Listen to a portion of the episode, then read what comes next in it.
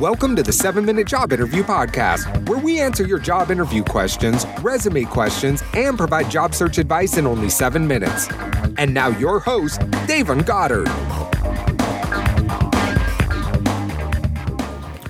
Hey, how's it going, everybody? It's Dayvon here with the 7 Minute Job Interview Podcast, where we help young professionals advance in their careers, and we do so by answering your questions. So, with that being said, let's jump into today's question.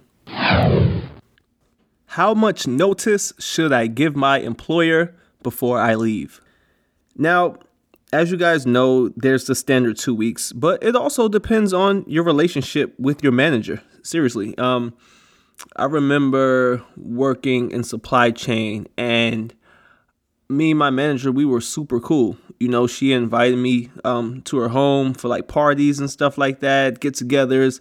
Um, I met some of her nephews and things like that, and we were really, really cool. So I was able to talk with her on um, on a more personal level, right? So she knew uh, my frustrations with being in Alabama. She knew I wasn't so excited about the position. She knew all of these things prior. And I told her uh, probably a few months before leaving, I told her, like, hey, um, I'm looking and I'm I'm thinking about leaving. I, I told her, and she she completely understood. You know, I wanted to give her that respect because she was my direct manager, and whoever was taking over my position, they would be reporting to her, right? So I gave her that extra time uh, to start seeking other candidates. And it was for the government, and government moves extremely slow. So I tried to give her that. But give your two weeks. Give your two weeks, uh, no matter the relationship, at least two weeks. Let's say that. But standard, uh, of course, the two weeks. Give them that courtesy. Even though they'll drop you like a fly if they decide to fire you, they'll do it. You know, if they want to fire you right then and there, they'll do it, right? But still, we don't want to burn any bridges.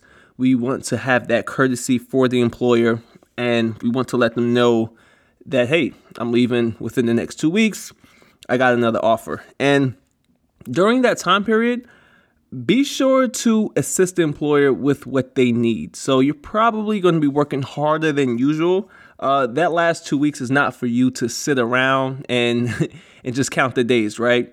Uh, for one, you should be trying to get your work in a place where the next person can easily pick up on it, right? So that means all of that, um, all of that work that you let pile up that you said you'll get to later, you now have to do, or you or or you should do if if if you want to set the next person up for success, which should be your goal, right? So make sure that person is set up. Make sure they can open your folders and they can go in and find all of the information they need.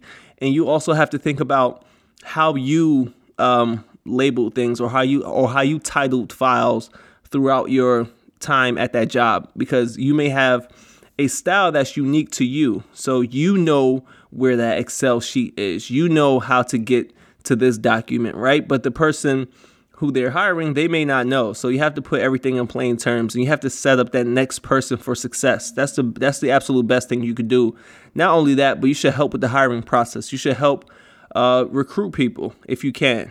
Um, chances are they're going to ask you to do so because I will hope that you left a great impression on the company, on management, and they take your recommendation seriously because you've done such a great job. So um, they're going to count on you knowing some people who can do um, an exceptional job as well, right? So make sure you keep that in mind. And for me personally, uh, before I left a position, I actually interviewed the person who they actually hired. I was a part of that process. In fact, I was the main person in charge of that process. They wanted me to bring someone on board because my job was my job. Uh, management, they wasn't so familiar with the day to day and the ins and outs of my job. So I had to, so they needed me at that point to explain what the challenges would be, um, the expectations, and things like that. Uh, for the next person and i was able to bring on that next person and they was able to come on board and things were able to keep flowing, right? Uh, sometimes management may keep you on for a few days longer. Just as a new person comes in, you can help train them up and then you can be on your way, right? It all depends. But Of course, common courtesy, let's give those two weeks. So, with that being said, that wraps up this session of the seven minute job interview podcast. I appreciate you guys for listening. You guys are awesome. Thank you. I am Dayvon, your host. Make sure you hit me up on LinkedIn, Dayvon Goddard. That's D A Y V O N G O D D A R D. And with that, I'll see you in the next episode. Peace out.